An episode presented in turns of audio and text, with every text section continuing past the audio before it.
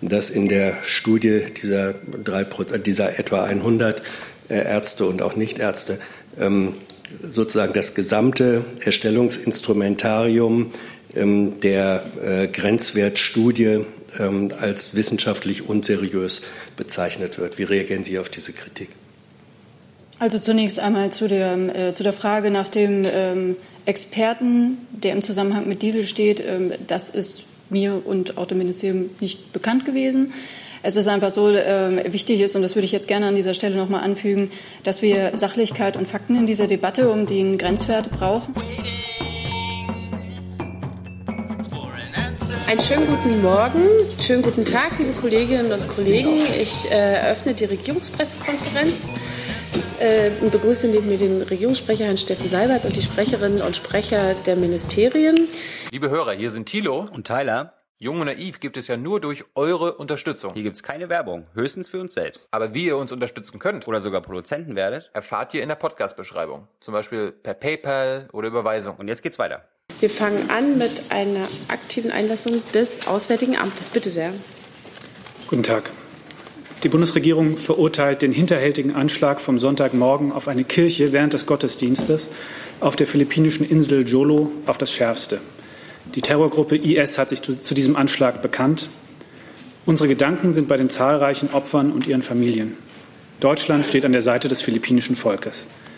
Die Bundesregierung unterstützt den Friedensprozess in Mindanao und trägt zu Stabilisierungsmaßnahmen bei.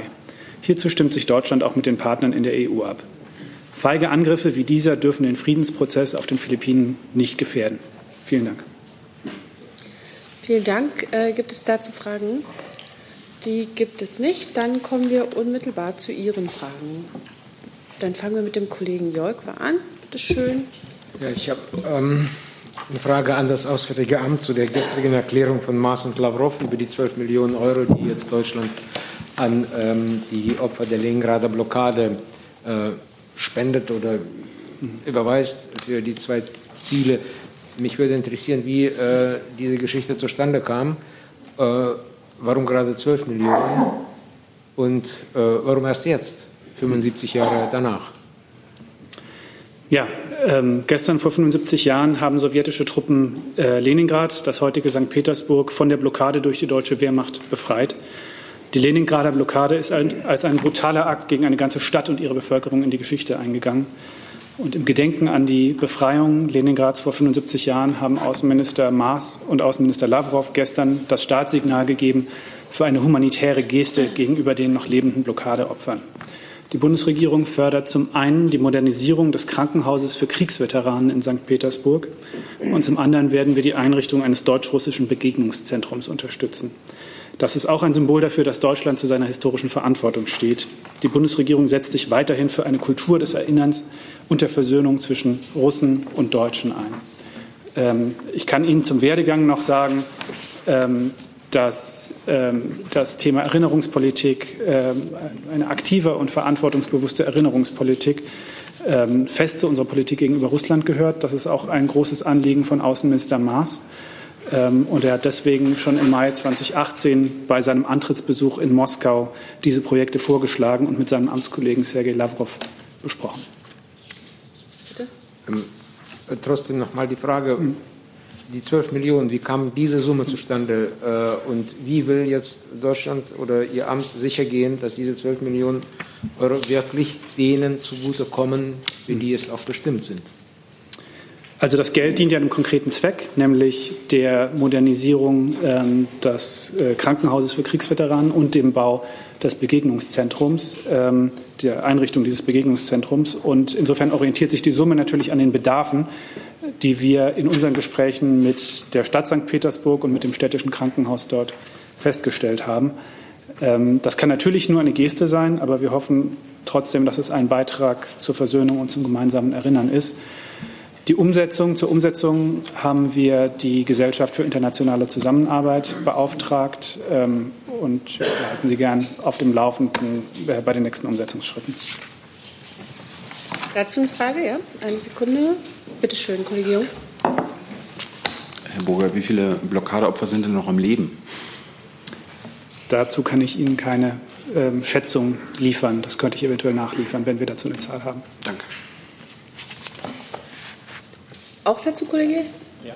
Bitte schön, das Mikrofon ist offen. Ähm, wurde in diesem Gespräch auch über aktuelle Fragen wie zum Beispiel Venezuela gesprochen? Wenn es Kontakt direkt äh, zwischen dem deutschen Auswärtigen Amt und dem russischen Außenminister gab? Also das letzte Gespräch zwischen ähm, Außenminister Maas und seinem russischen Amtskollegen war, ähm, glaube ich, vor zehn Tagen ähm, in Moskau. Ich kann Ihnen, wir hatten darüber auch berichtet, da stand im Zentrum natürlich das Thema INF. Ähm, wir sind natürlich ähm, auf diversen Kanälen mit Russland auch zum, zu allen möglichen anderen Themen, sicherlich auch zum Thema Venezuela im Gespräch, aber ich kann Ihnen dazu jetzt keinen äh, neueren Gesprächskontakt der Außenminister mitteilen. Ähm, eine Sekunde, wollen wir dann äh, gleich übergehen zum Thema Venezuela? Gibt es dazu noch mehr Fragen? Ja. Eine Sekunde, dann würde ich erst den Kollegen Jolka noch mal rannehmen und dann äh, gehen wir dazu direkt über. Dann müssen wir bloß ein bisschen abgrenzen, bitte. Ich würde vielleicht doch den äh, Sprecher der Bundeskanzlerin noch mal fragen. Ähm, hat denn die Bundeskanzlerin vielleicht ein schlechtes Gewissen, dass, dass äh, dieses Thema der Leningrader Blockade erst jetzt auf die Tagesordnung gekommen ist und nicht äh, deutlich früher. Ich denke zum Beispiel da an die Rede von Daniel Granin im Bundestag, der ja dieses Thema sehr bewegt äh, den deutschen Abgeordneten äh, ans Herz gebracht hat, schon vor einigen Jahren. Dieser Bundesregierung wie den Bundesregierungen davor ist sehr bewusst, welches Leid, welches unermessliche Leid Deutschland im Nationalsozialismus über die Sowjetunion und die Völker der Sowjetunion gebracht hat. Dieses ist von der Bundeskanzlerin, von früheren Bundeskanzlern, von zahlreichen Mitgliedern der Bundesregierung, auch von Bundespräsidenten äh, immer wieder auch in der Öffentlichkeit äh, und bei entsprechenden Anlässen äh, so für Deutschland gesagt worden. Und dieses Bewusstsein unserer historischen Verantwortung lässt sich in vielen, in vielen Maßnahmen nachzeichnen, mit denen wir mit dem heutigen Russland und den, den Menschen dort verbunden sind, in der Bewältigung der gemeinsamen schmerzlichen Geschichte. Und dass es jetzt anlässlich der 75, des 75. Jahrestages der Befreiung der Menschen von Leningrad durch äh, die sowjetischen Truppen zu dieser Geste gekommen ist. Das äh, ist eine, eine erfreuliche Tatsache und zeigt ein weiteres Mal, dass Deutschland zu seiner historischen Verantwortung steht. Dann ist jetzt die Kollegin hier in der vierten Reihe. Bitte schön, können Sie ans Mikrofon gehen? Das ist. Ach, danke. Äh, Zwei Fragen zu Venezuela. Präsident Maduro hat äh, diese Frist zurückgewiesen von acht Tagen, um Wahlen zu organisieren. Ähm, welche Schritte würde die Europäische Union und Deutschland dann unternehmen und äh, welche Rolle würde Deutschland übernehmen? Eine sehr wichtige Rolle, wenn es zu einem Gespräch kommt oder zu einer Verhandlung. Ja, die Aussagen, die die Bundesregierung am Samstag gemacht hat. Wir haben ja am Freitag hier schon drüber gesprochen. Am Samstag haben wir äh, unsere Aussagen noch einmal präzisiert. Diese Aussagen, äh, die ja auch dementsprechend, was die Politik Spaniens, Frankreich, Großbritanniens, der Niederlande und Portugals ist, die sagen ja sehr klar, das venezolanische Volk muss sich frei und in Sicherheit über seine Zukunft entscheiden können. Wenn jetzt nicht binnen acht Tagen, gerechnet ab Samstag, Wahlen angekündigt sind, dann sind wir bereit, so haben wir das klar erklärt, Juan Guaido als Interimspräsidenten anzuerkennen, der einen solchen politischen Prozess hin zu freien und fairen und demokratischen Wahlen einleitet. Und wir arbeiten eng mit unseren europäischen Partnern. Das ist äh, das, was ich Ihnen dazu sagen kann. Dazu Im Übrigen hat Frau Mogherini, wenn ich das ganz kurz noch hinzufügen darf, ja am Samstag auch noch eine Erklärung äh, im Namen der Europäischen Union und ihrer Mitgliedstaaten abgegeben, auf die ich Sie dann auch noch mal hinweisen kann. Es würden dann zwei Präsidenten äh, geben. Wie, wie schätzen Sie die Lage? Wie gefährlich ist das aus der Sicht der Europäischen Union? Die auch von beiden Seiten kritisiert wurde, weil sie geben so ein bisschen Zeit an Maduro, aber auf der anderen Seite äh, sie erlauben auch nicht, dass äh, Guaido sofort als Präsident anerkannt wird. Also ich kann Ihnen über das hinaus, was wir am Samstag auch im äh, Verbund mit anderen europäischen Partnern gesagt haben, jetzt hier keinen, äh, nicht in die Zukunft schauen. Diese acht Tage gelten und danach sind wir bereit, Guaido anzuerkennen als Interimspräsidenten. Aber nun wollen wir die acht Tage auch erstmal äh, verstreichen lassen und sehen, ob äh, ob äh, Herr Maduro, den wir nicht als legitimen Führer Venezuelas sehen, äh, den Weg zu freien und fairen Wahlen ebnet. Wir appellieren, und das gilt schon heute, an das venezolanische Regime, jegliche Eskalation, jegliche Gewalt zu vermeiden. Es ist die Aufgabe und die Verantwortung der Sicherheitskräfte Venezuelas, dass sie die Freiheit, die Bürgerrechte, die Sicherheit der Bürger achten äh, und gewährleisten. Und äh, ich verweise nochmal auf das, was Frau äh, Mogherini im Namen der EU-Mitgliedstaaten am Samstag äh, kundgetan hat, äh, dass wir es, dass wir die Aktionen äh, der Gewalt, äh, die von den Behörden oder von der Obrigkeit ausgingen gegen friedliche Demonstranten, dass wir die äh, zutiefst verurteilen und dass wir den, Leid, den Angehörigen der leider äh, zahlreichen Todesopfer ähm, unser Beileid aussprechen. Die nächste Frage dazu hat der Kollege Jung. Bitte schön. Ja, das ist eigentlich erstmal eine Lernfrage, Herr Sabat. Wenn Sie mit wir werden den Herrn Guaido anerkennen. Äh, wen meinen Sie damit? Die EU? Kann die EU also nicht einstimmig einen anderen Menschen zum Präsidenten oder zum, zum Führer des Landes anerkennen? Weil Griechenland erkennt ja weiterhin Herrn Maduro an. Also, ich habe für die Bundesregierung hier zu sprechen. Äh, die Haltung, die die Bundesregierung am Samstag äh, veröffentlicht hat, äh, ist in Einigkeit mit Spanien, mit Frankreich, mit Großbritannien, den Niederlanden und Portugal äh, entstanden.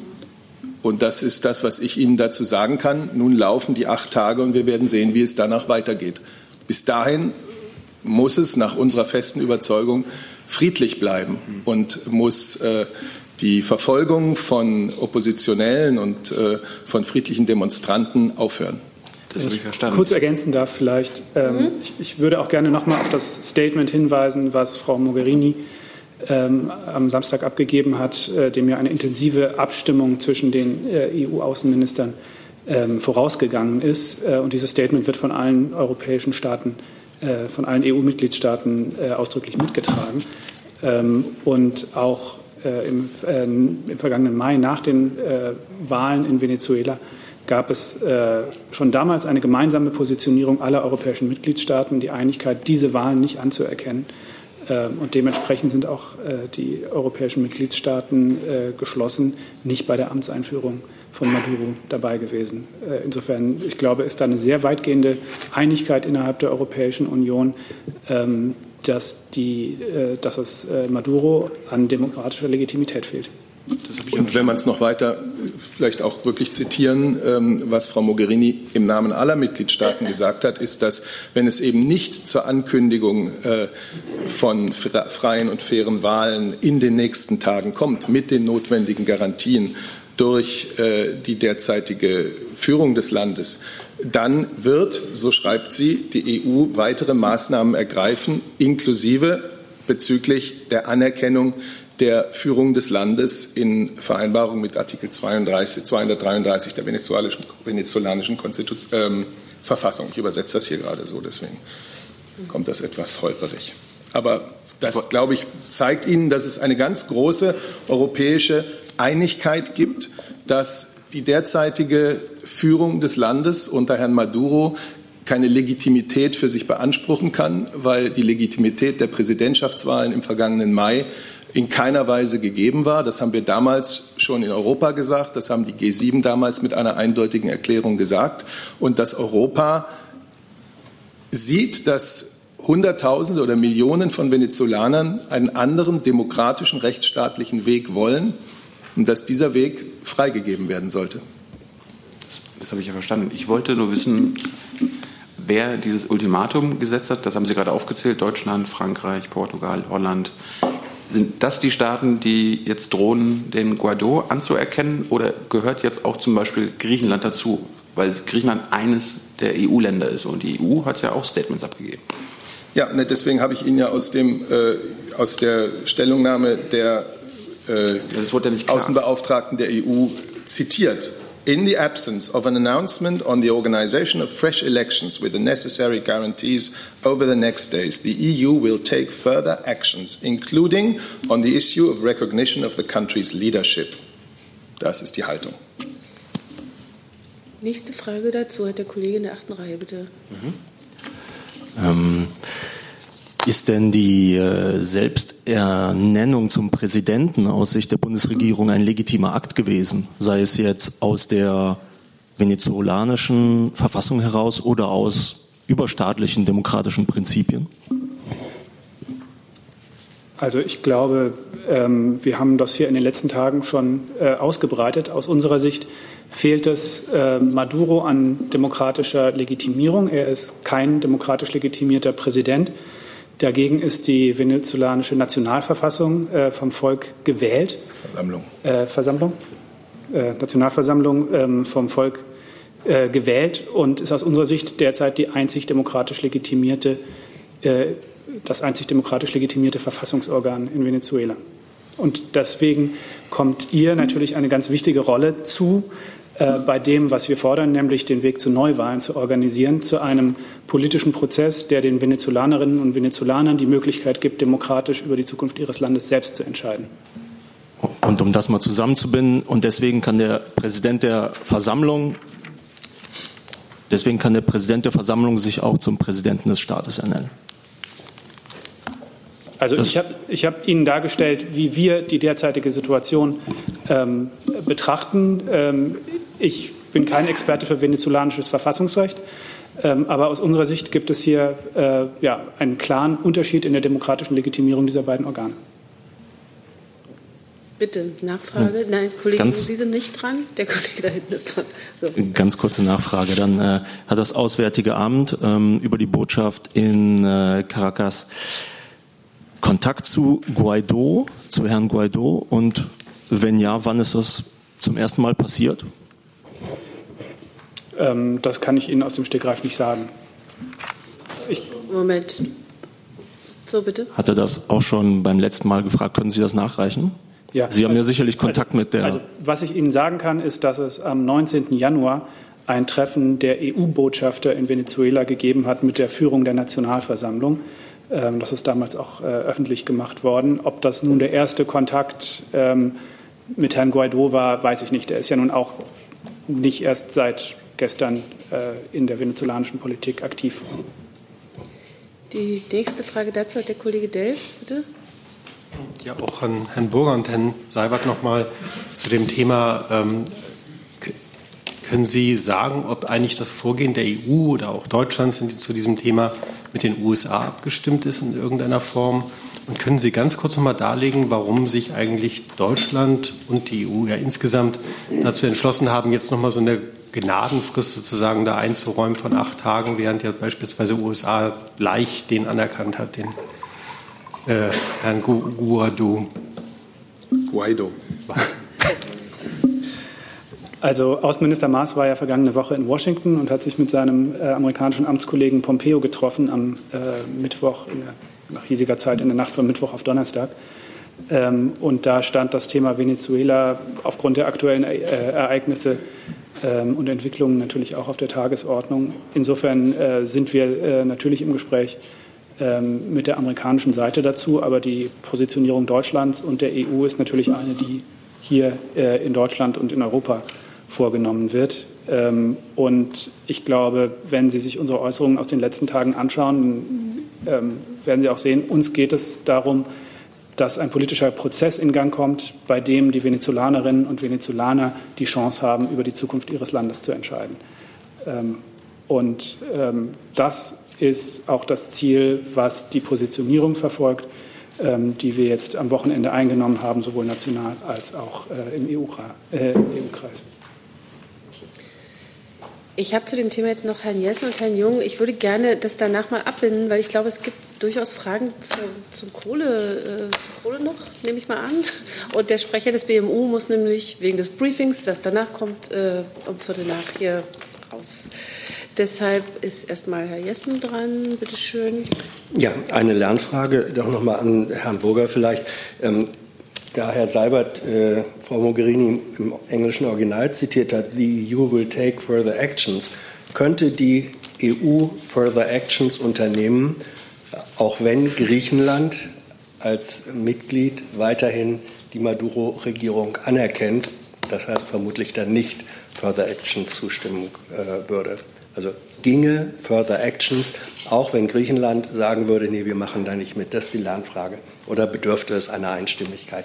Äh, und zum Zweiten ähm, haben Sie Anhaltspunkte dafür, äh, dass die USA ein Regime-Change äh, versuchen. Es gibt Berichte, dass direkt vor der Guaido-Erklärung es ein Telefonat mit Vizepräsident Pence gegeben hat. Haben Sie darüber Erkenntnisse? Wie schätzen Sie diese Situation ein? Also zu Ihrer ersten Frage, Sie haben da ganz ausführlich den Konjunktiv 2 benutzt. Ähm, das ist ein deutlicher Hinweis, dass es, glaube ich, eine hypothetische Frage ist. Ähm, was wäre, wenn? Ähm, und unsere, unsere Anstrengung jetzt in diesen Tagen äh, in Brüssel und äh, im direkten Kontakt zwischen den europäischen Hauptstädten ist die nächsten Schritte, die jetzt folgen, zwischen den europäischen, zwischen den EU-Mitgliedstaaten so eng wie möglich abzustimmen und äh, da mit einer gemeinsamen Haltung ähm, auch die nächsten Schritte anzugehen. Ähm, zur Haltung der USA habe ich Ihnen das gesagt, was ich dazu zu sagen habe. Ich habe es hat äh, Gespräche gegeben äh, des Außenministers äh, mit seinem amerikanischen Amtskollegen ähm, über dahinterliegende ähm, Strategien der USA will ich hier nicht spekulieren. Äh, doch eine Nachfrage, auch wenn es Konjunktiv 2, das war, war keine hypothetische Frage. Denn wenn die ähm, sozusagen Sprecherin der EU für Außenpolitik ankündigt, dass die EU Schritte unternehmen werde, dann ist die Frage berechtigt, kann sie das, ist das möglich? Wenn ein EU-Land nicht mitmacht oder bedürfte das einer Einstimmigkeit? Das ist keine hypothetische Frage. Okay, dann können wir uns vielleicht im Anschluss noch mal über die Definition einer hypothetischen Frage ähm, unterhalten. Ähm, also unsere, äh, unser Wunsch ist äh, und äh, unser Streben ist äh, ein gemeinsames europäisches Vorgehen. Darüber äh, wird äh, intensiv beraten, ähm, auch morgen in Brüssel in den nächsten Tagen sicherlich auch beim äh, informellen ähm, Rat der EU-Außenminister äh, in, in, Bukarest äh, Ende der Woche. Ähm, insofern ja, ist das das, worauf wir hinarbeiten und ähm, ja, ich, zu möglichen Szenarien, was wäre, wenn, wie gesagt, möchte ich nicht spekulieren. Kollege Jung. Hier nochmal zu den Regime-Change-Versuchen der Amerikaner. Wie bewerten Sie denn die Forderung von Herrn Pompeo, also dem US-Außenminister, der das venezuelanische Militär aufgefordert hat, sich an der sogenannten Wiederherstellung der Demokratie zu beteiligen? Er hat ja auch ex explizit nicht eine direkte Militärintervention der Amerikaner ausgeschlossen. Schließen Sie sich dem an? Also würde, würden Sie auch da einmarschieren, gegebenenfalls? Also ähm, ich habe die Äußerung von Herrn Pompeo hier nicht äh, zu kommentieren. Äh, die Haltung der Bundesregierung und die Schritte, die äh, wir mit, über die wir uns mit euren, unseren europäischen Partnern äh, beraten, ähm, haben wir Ihnen hier dargestellt.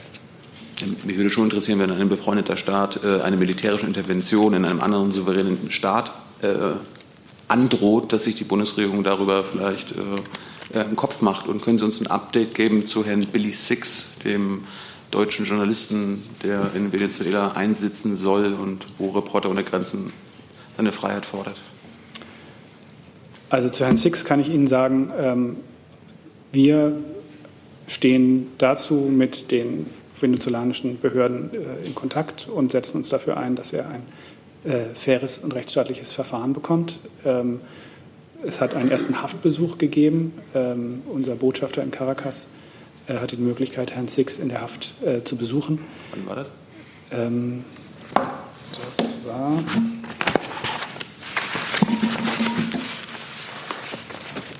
Am 9. Januar. Die, die, Frage bezieht sich nämlich, die Berliner Zeitung hat am Wochenende geschrieben, dass seit dem 9. Januar kein Kontakt mehr, jeglicher Kontakt abgebrochen sei. Ich habe keinen aktuelleren Stand vom Wochenende. Das müsste ich Ihnen nachreichen, wenn es dazu eine neue Entwicklung gäbe. Frage nach Regime Change? Habe ich dazu gesagt, was ich zu sagen habe. Gut, dann verlassen wir hiermit Venezuela und äh, kommen zum Kohlekompromiss. Und ich glaube, der Kollege Pokraka, Sie hatten dazu die erste Frage, ne? Moment. So, Bei mir ging es nicht um den Kohlekompromiss, aber weil Sie gesagt haben, dass Herr Haufe demnächst aufbrechen müsse. Sie, Sie wissen, dass wir danach noch ein Briefing haben, ne? Ja, ich habe aber kein Brief. Äh, kein, zu diesem ja, ja, mir geht es aber auch nicht um das Thema, sondern um das Thema Tempolimit, wo ich noch mal kurz nachfragen wollte. Mm, ja, okay, dann machen wir jetzt Tempolimit. Ist auch okay. Da hätte ich, Gibt es dazu noch weitere Fragen danach? Okay, dann machen Sie das erst Einmal ganz gerne das BMVI dazu gehört, das BMU und auch das Bundesministerium für Bildung und Forschung, wenn es geht. Weil die letzte Studie zu Tempolimit auf Autobahnen und entsprechenden Auswirkungen auf die Umwelt stammt vom Jahr 1999. Dazu die Frage an alle drei Ministerien. Warum hat es denn seitdem keine aktualisierte Studie gegeben zu Umweltauswirkungen von Geschwindigkeitsbegrenzungen? Und zweitens halten Sie es für wünschenswert, dass es auch aufgrund der aktuellen Debatte möglichst schnell eine neue Studie gibt?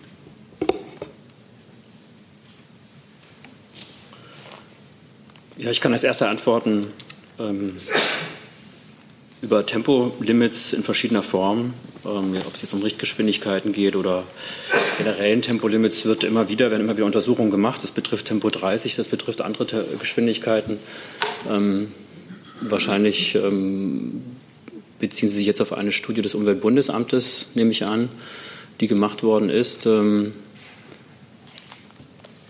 meines Wissens nach wird dort an einer weiteren Untersuchung zu Einflüssen des Verkehrs auf den Klimaschutz ähm, gearbeitet.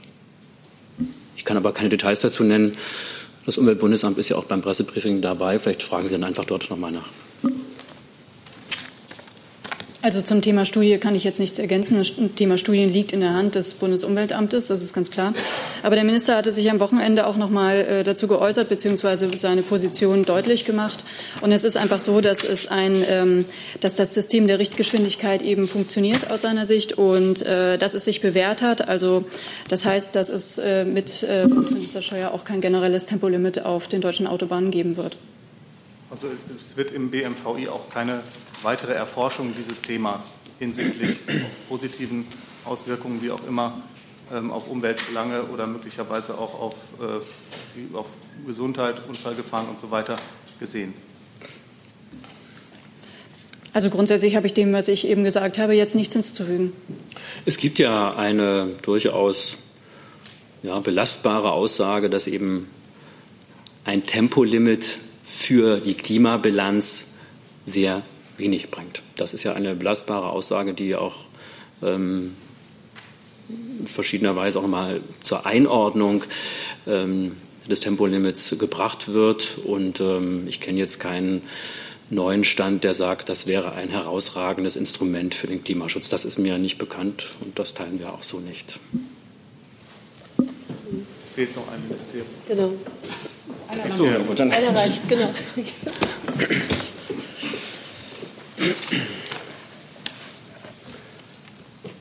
Ich habe den Ausführungen meiner beiden Kollegen nichts hinzuzufügen. Auch bei uns ist keine Studie dieser Art in Arbeit, aber die beiden Kollegen haben das Notwendige dazu bereits gesagt. Ja, ich würde auch noch mal dazu sagen wollen, wir haben ja hier eine Kommission eingesetzt. Da sitzen Fachleute, die kennen sich auch mit Tempolimits aus und mit anderen Dingen im Verkehr. Und die sortieren äh, das Wissen, die schauen sich an, was sind wichtige Maßnahmen, die wir treffen können ähm, im Verkehr, um dort die Klimabilanz zu senken, die eben seit Jahren sich eben nicht verändert, unverändert recht hoch bleibt. Und das warten wir jetzt erst einmal ab. Wir sind nicht daran interessiert, jetzt im Vorfeld hier äh, ähm, schon Maßnahmen zu diskutieren, wenn wir eine Kommission haben, wenn wir Fachleute hier hingesetzt haben, die ähm, in Ruhe Zeit bekommen sollen, ähm, einen Vorschlag zu machen. Warum sollen wir den hier in der Öffentlichkeit zerreden? Daran hat die Bundesumweltministerin überhaupt gar kein Interesse. Wir warten die Ergebnisse der Mobilitätskommission ab, so wie sie vom Bundesverkehrsminister eingesetzt worden ist, und dann machen wir den nächsten Schritt. Das ist das Vorgehen, was wir in der Bundesregierung vereinbart haben. Also Fakt dazu, das kann ich noch einmal ergänzen, ist, dass es Ende März äh, erste Empfehlungen geben soll von dieser Kommission, die der Bundesregierung vorgelegt werden.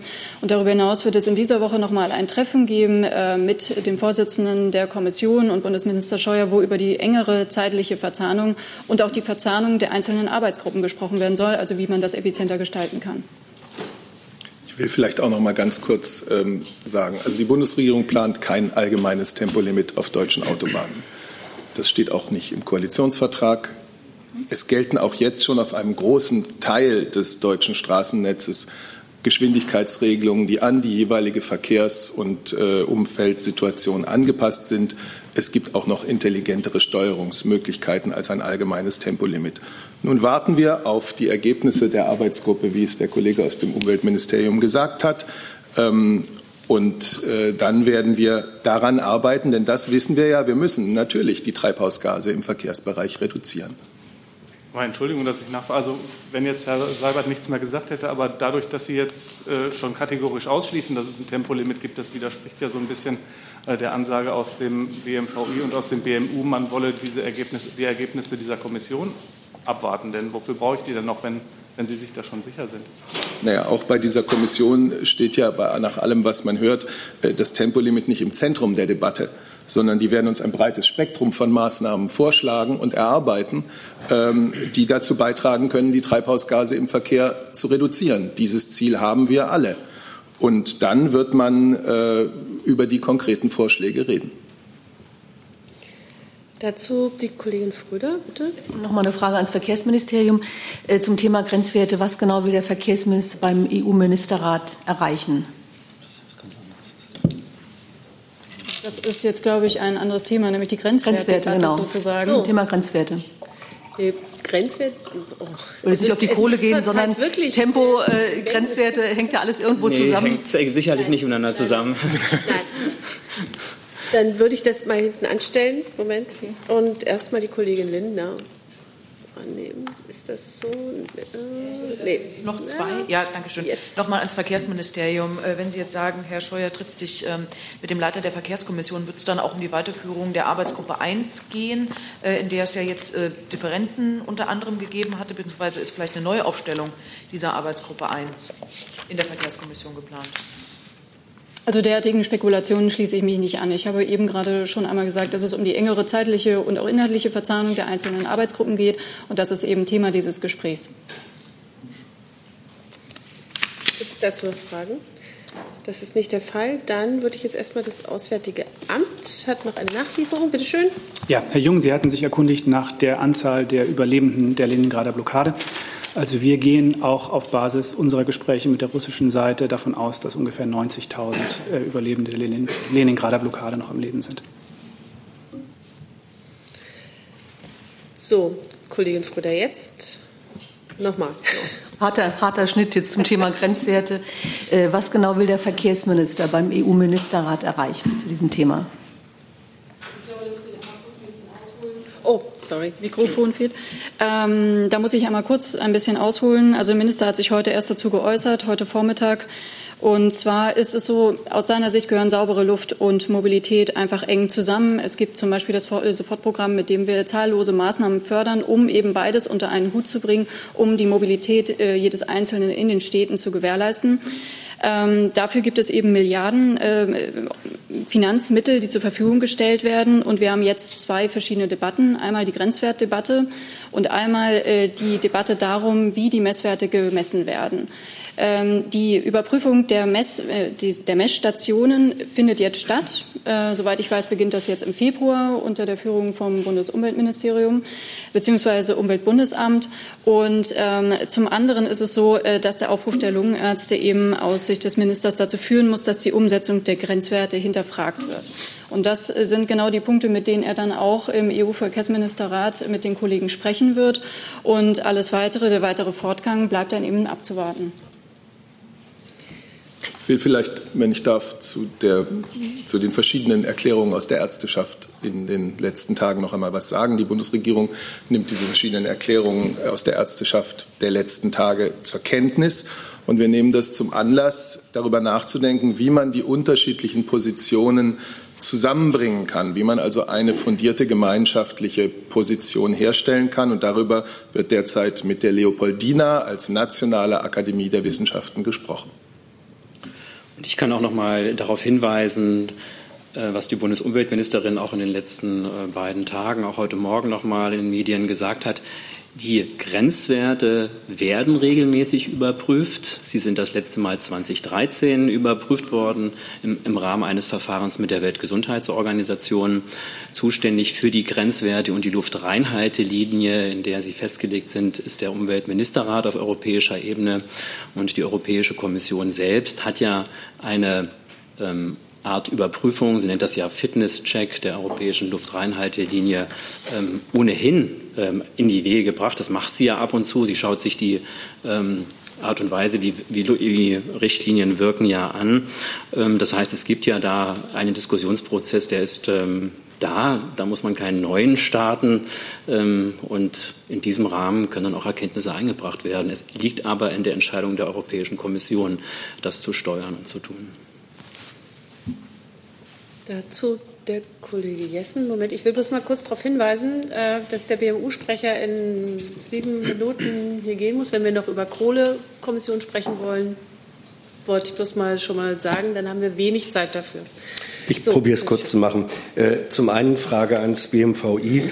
Ähm, war Ihnen bekannt, äh, Frau Friedrich, dass einer der Autoren der 3% ähm, Ärzte-Studie ähm, Dieselentwickler bei einem Automobilkonzern gewesen war.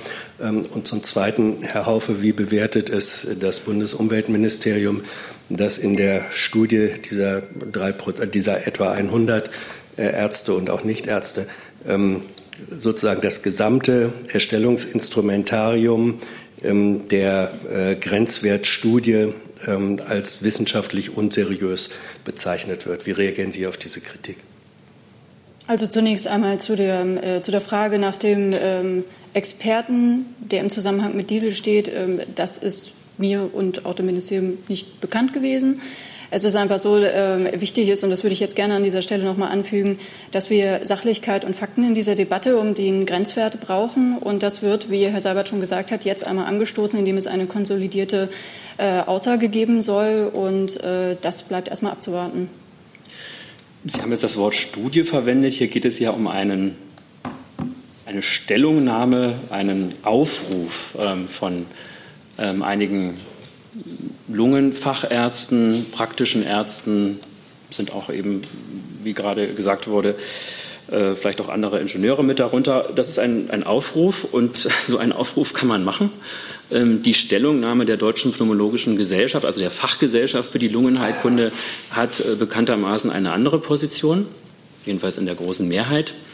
Ähm, diese kennen wir ähm, und diese fordert uns auch dazu auf, an strengen Grenzwerten festzuhalten und Mehr können wir erstmal dazu nicht sagen. Das ist auch eine Debatte, die unter Fachleuten und Wissenschaftlern auch geführt werden soll, auch regelmäßig geführt werden muss. Auch deswegen muss ja müssen auch solche Grenzwerte regelmäßig überprüft werden.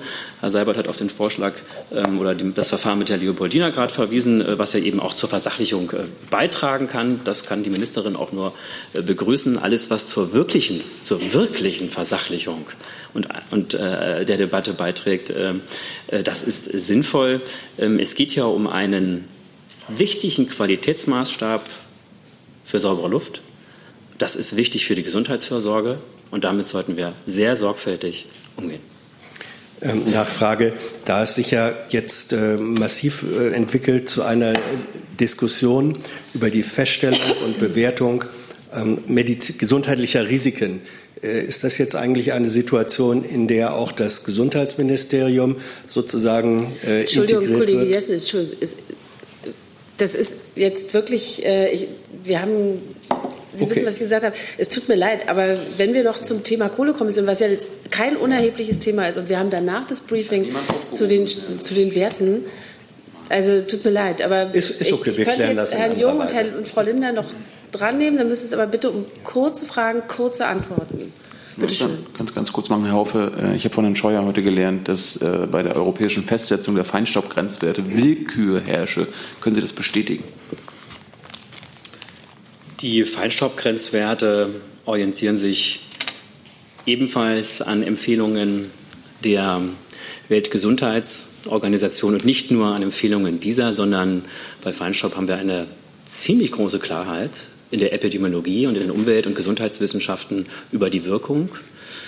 Und besonders kleine Feinstaubpartikel, die ähm, besonders tief in den Körper eindringen können, eben auch bis in die Lunge, gibt es einen scharfen Grenzwert. Ähm, und ich denke, dass der auf einer sehr soliden Basis ähm, basiert, auf einer sehr soliden Basis erstellt wurde. Ähm, mal zum Vergleich, die USA, die wird ja oft in dieser Debatte zitiert, hat einen doppelt so scharfen Grenzwert bei Feinstaub als Europa. Kollegin Lindner. Hm, noch eine Frage ans Verkehrsministerium. Was möchte Herr Scheuer in Brüssel dann beim Verkehrsministerrat erreichen, wenn der Fitnesscheck der EU-Kommission eh parallel dazu läuft und bis Ende dieses Jahres dann abgeschlossen sein soll? Was möchte Herr Scheuer da erreichen in dieser Runde der Verkehrsminister? Und andere Frage ist, ähm, wenn Sie jetzt sagen, die Umsetzung der Grenzwerte ist zu hinterfragen, so wie Sie Ihren Minister gerade zitiert haben, was konkret meint er denn damit? Moratorium, so wie es die FDP fordert, oder irgendwas anderes? Also ich denke, den ersten Teil der Frage, ähm, die Frage wurde, glaube ich, eben in dieser Form auch schon gestellt. Ähm, da geht es um eben zwei Punkte. Es geht darum, äh, die Grenzwertdebatte ähm, und aber auch die Frage, wie die Grenzwerte gemessen werden. Ich glaube, dazu habe ich mich eben gerade sehr ausführlich geäußert. Und ähm, dann die Frage, wie es weitergehen wird, ist eben offen. Und ich kann dem Minister jetzt auch nicht vorgreifen, indem ich jetzt schon antizipiere, was er womöglich dann dort sagen wird in dem Termin. Und vielleicht noch zur Orientierung. Das Forum der Internationalen Lungengesellschaft hat sich ja gestern ausführlich zu dem Thema Luftschadstoffe geäußert. Und ich denke, das ist auch nochmal eine gute Quelle, um zu schauen, ähm, wie fundiert sind eigentlich Grenzwerte oder eben ja, Grenzwerte für Luftschadstoffe weltweit. Vielen Dank bis hierhin. Jetzt bin ich gespannt, ob es Fragen überhaupt zur Kohlekommission gibt. Davon war ich eigentlich ausgegangen. Kann man ja nie. Alles gesagt. Nee, ich habe ganz viele andere Themen, weil wir haben nämlich noch äh, zwölf Minuten und ich habe eins, zwei, drei, vier, fünf neue Themen hier. Ich kann sie aber gerne raufsetzen, vielleicht schaffen wir das noch. Ja? Ach so. Dann, Dann nehme ich sie weiter nach vorne, aber jetzt ist erstmal der Kollege in der zehnten Reihe dran. Bitte. Jens Thurer, Deutsche Welle. Eine Frage an Herrn Fenrich. Es gibt jetzt äh, Berichte dass die Anzahl von äh, Bundeswehrsoldaten, die aus Kriegseinsätzen zurückkommen und in irgendeiner Form traumatisiert sind mit Depressionen oder posttraumatischen Störungen, konstant ist. Und dass vor allen Dingen die tatsächliche Anzahl wohl viel höher ist als die, die da berichtet wird, weil viele nicht in Bundeswehreinrichtungen behandelt werden. Können Sie mir sagen, warum das so ist? Ist die Bundeswehr da nicht aufgestellt oder gibt es da keine Mechanismen, dass man sich automatisch darum kümmert? Oder ist das Sache der Soldaten, von wem sie sich dann letzten Endes behandeln lassen? Also wir haben ja die Zahlen. Achso, Entschuldigung. So. Wir haben die Zahlen ja äh, bekannt gegeben, dass eben, und das wissen Sie auch, dass die Bundeswehr im Vorfeld ihre Verantwortung gerade für die Fürsorge von Soldatinnen und Soldaten sehr ernst nimmt. Dafür haben wir auch in den letzten Jahren eine zahlreiche Anzahl von Gesetzen und rechtlichen Gunsten, äh, rechtlichen, Entschuldigung, rechtlichen Grundlagen zugunsten der Betroffenen geschaffen und kontinuierlich verbessert. Ich möchte nur einmal nennen das Einsatz- und Versorgungsgesetz von 2004, das Einsatz- und Weiterverwendungsgesetz von 2007, Versorgung- und Verbesserungsgesetz 2011, Einsatzunfallverordnung von 2012. Was ich damit sagen möchte, ist, dass wir natürlich im Rahmen der letzten Jahre aus vielen, vielen Sachen gelernt haben, viele Sachen verbessert haben. Und wenn ich auf die Zahlen komme, haben wir festgestellt, dass gerade im letzten Jahr die erkrankten Soldaten 2018 und Soldatinnen bei knapp 279 äh, gelegen hat, die nach einem Einsatz in einem sogenannten Psychiat äh, psychiatrischen Erkrankung äh, gekommen sind und darunter knapp 182 an der besagten PTBS. Die, dieser Spagat zwischen der abnehmenden Einsatzbelastung und der trotzdem konstanten Ver äh, Zahl der, der erkrankten Soldaten lässt sich daher führen, dass eben viele erst später sich melden, an ihre entsprechenden Vertrauten gehen und dann sich in die Behandlung äh, begeben. Aber es gibt verschiedene und sehr, sehr viele Organisationen und sehr, sehr viele Betreuung der Soldaten, sodass sichergestellt ist, dass den Soldaten und Soldaten auch geholfen wird. Dann ist die Kollegin in der fünften Reihe dran. Bitte schön. Danke. Ich habe eine Frage an Herrn Seibert. Ähm, wie zuversichtlich ist denn die Bundesregierung, dass die Fusion von Siemens und Alstom noch funktionieren kann, trotz der Bedenken der EU-Kommission? Da würde ich gerne das Wirtschaftsministerium fragen, ob es dazu etwas beitragen will. Ich hätte nichts Neues hinzuzufügen zu dem, was wir in der Vergangenheit dazu gesagt haben. Ja, so geht es mir auch. Also das liegt weiterhin bei der Europäischen Kommission, bei der Wettbewerbsbehörde dort und ähm, das ist der Stand jetzt wie vor einer Woche. Nachfrage. Herr Le Maire hat sich ja am Wochenende sehr positiv geäußert und hat gesagt, nach den neuen Zugeständnissen sind alle Hindernisse ausgeräumt und die Fusion könnte jetzt stattfinden. Ja, das ist wie gesagt nicht unsere Aufgabe, das zu beurteilen. Nächstes Thema hat der Kollege Gavrilis, bitte. Meine Frage richtet sich ans äh, BMI. Netzpolitik.org hat ähm, das Verfassungsschutzgutachten über die AfD ähm, komplett veröffentlicht. Ähm, meine Frage wäre, wie bewerten Sie das und plant eventuell Ihr Haus auch rechtliche Schritte? Ähm, Stichwort Verfassungsschutz. Präsident, der Vorgänger von Herrn Heidwang, hatte das ja mal getan in der Vergangenheit. Also zunächst mal äh, ist das Gutachten eingestuft, äh, nur für den Dienstgebrauch äh, vorgesehen. Insofern ist es bedauerlich, wenn solche Unterlagen äh, die Öffentlichkeit erreichen. Wir können im Moment nicht sagen, auf welchem Weg das geschehen ist. Aber wir prüfen den Sachverhalt selbstverständlich. Und wenn Anhaltspunkte dafür gegeben sind, dass äh, strafrechtliche Konsequenzen erforderlich sind, dann werden auch entsprechende Verfahren eingeleitet.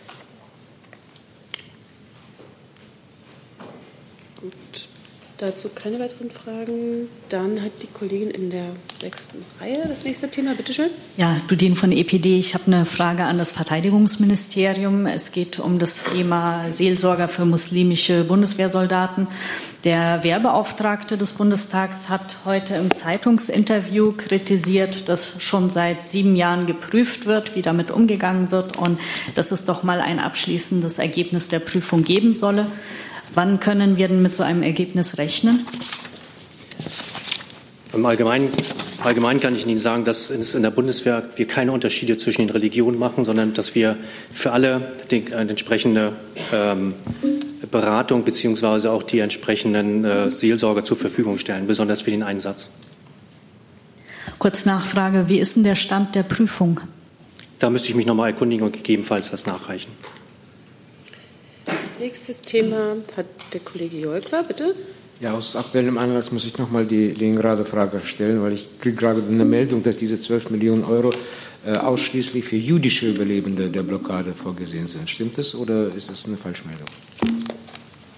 Also darauf habe ich, ähm, ich habe keine äh, dementsprechenden Informationen vorliegen, aber ich äh, überprüfe das gerne noch mal, äh, was da der Hintergrund dieser Meldung sein könnte. Nächstes Thema hat der Kollege Delfs, bitte. Ja, ich habe eine Frage ans Finanzministerium zur Deutschen Bank. Offenbar prüft Katar ähm, weitere Investitionen in die Deutsche Bank. Würde die Bundesregierung solch einen Schritt begrüßen angesichts der Probleme, die die Deutsche Bank ja bekanntermaßen hat? Wie immer äußern wir uns natürlich nicht zu Einzelinstituten. Überrascht.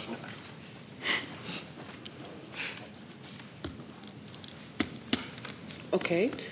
Dann habe ich das richtig gesehen, dass Sie ein Thema haben. Bitte schön. Eine Frage ans Verkehrsministerium zum Stichwort Bahn. Am Wochenende hat der Bahnbeauftragte der Bundesregierung höhere Preise gefordert. Ich wollte gerne wissen, ob das seine persönliche Meinung ist oder ob das auch die Meinung des Ministeriums und des Ministers ist, dass die Bahnpreise steigen müssen, damit die Leute mehr Bahn fahren. Und dann noch eine Frage zu dem Termin am Mittwoch mit dem, äh, der Bahnspitze und Herrn Scheuer. Welche Erwartungen hat das Ministerium an dieses Treffen? Also grundsätzlich gilt, dass die Festlegung von Ticketpreisen erst einmal eine unternehmerische Entscheidung sind und damit der Deutschen Bahn selbst obliegen. Ähm, der Minister hatte sich jetzt schon mehrfach zur Zukunft der Deutschen Bahn geäußert. Es gab ja auch schon zwei Termine im Januar dazu. Qualität, Service und auch Betrieb bei der Deutschen Bahn müssen erheblich verbessert werden. Da geht es um Fragen wie Kundenorientierung oder besseres Verkehrsmanagement.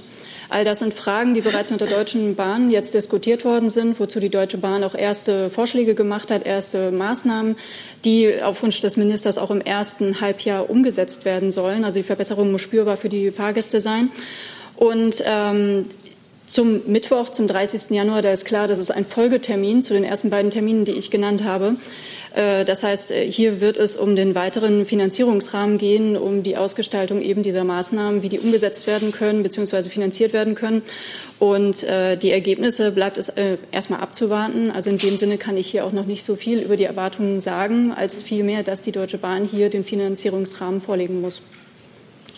Nachfrage, wenn die Ticketpreise eine unternehmerische Entscheidung sind, ähm, was könnte den Bahnbeauftragten der Bundesregierung dazu treiben, diesen Vorschlag zu machen? Also ich bleibe bei der Aussage, die ich eben getätigt habe, und darüber hinaus werde ich mich jetzt nicht weiter dazu äußern. Haben Sie dazu eine Frage? Bitte schön. Ja, auch Frage ans Verkehrsministerium. Ähm, Ihr Staatssekretär Ferlemann hat gesagt, es müsse Schluss sein mit dem ruinösen Wettbewerb. Es könne nicht der Normalfall sein, äh, für 19 Euro quer durch Deutschland zu fahren mit der Bahn.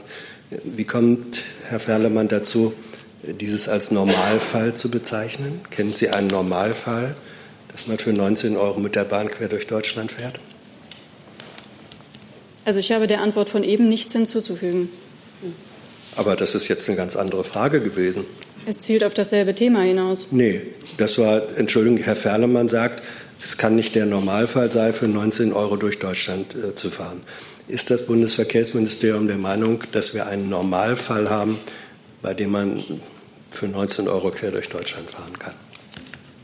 Zu einzelnen Ticketpreisen kann ich mich hier nicht äußern. Das ist ein Thema der Deutschen Bahn, des Unternehmens selbst. Nein, das ist eine Bewertung durch den Staatssekretär im Verkehrsministerium. Wenn der Sonderaktionen, die ausnahmsweise angeboten werden, als Normalfall äh, bezeichnet, dann ist das doch eine falsche Darstellung von Tatsachen. Deswegen frage ich, ob das Verkehrsministerium äh, dabei bleibt. Ich bleibe zumindest bei der Antwort, die ich eben gegeben habe, und ich werde sie jetzt auch nicht noch mal wiederholen. Es tut mir leid. Gut, dann gibt es noch äh, eine Meldung des Regierungssprechers. Bitte schön. Ja, äh, die Regierungspressekonferenz überrascht mich immer wieder. Ich hätte gedacht, ähm, der Abschlussbericht der Kohlekommission könnte Sie interessieren. Ich möchte jedenfalls für die Bundesregierung Folgendes dazu sagen. Ähm, die Kommission Wachstum, Strukturwandel und Beschäftigung hat ja intensiv um ein sehr wichtiges Thema gerungen um eine der großen Aufgaben, vor der wir stehen. Und zwar ein wichtiges Thema für unsere künftige Energie- und Klimaschutzpolitik, wichtig auch für viele Menschen in den betroffenen Braunkohleregionen. Die Bundesregierung begrüßt, dass diese Kommission zu einem Abschluss gekommen ist und jetzt ihren Bericht vorgelegt hat. Wir danken der Kommission und all ihren Mitgliedern sehr für den Einsatz und die geleistete Arbeit. Es ist jetzt die Aufgabe der Bundesregierung, das Kommissionsergebnis in allen Einzelheiten zu prüfen und zu bewerten und daraus ein belastbares Energiekonzept zu machen.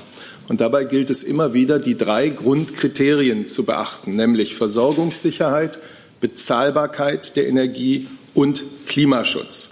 Was man jetzt schon sagen kann, ist, dass der Netzausbau wirklich vorankommen muss, wenn wir diese ehrgeizigen Ziele erreichen wollen.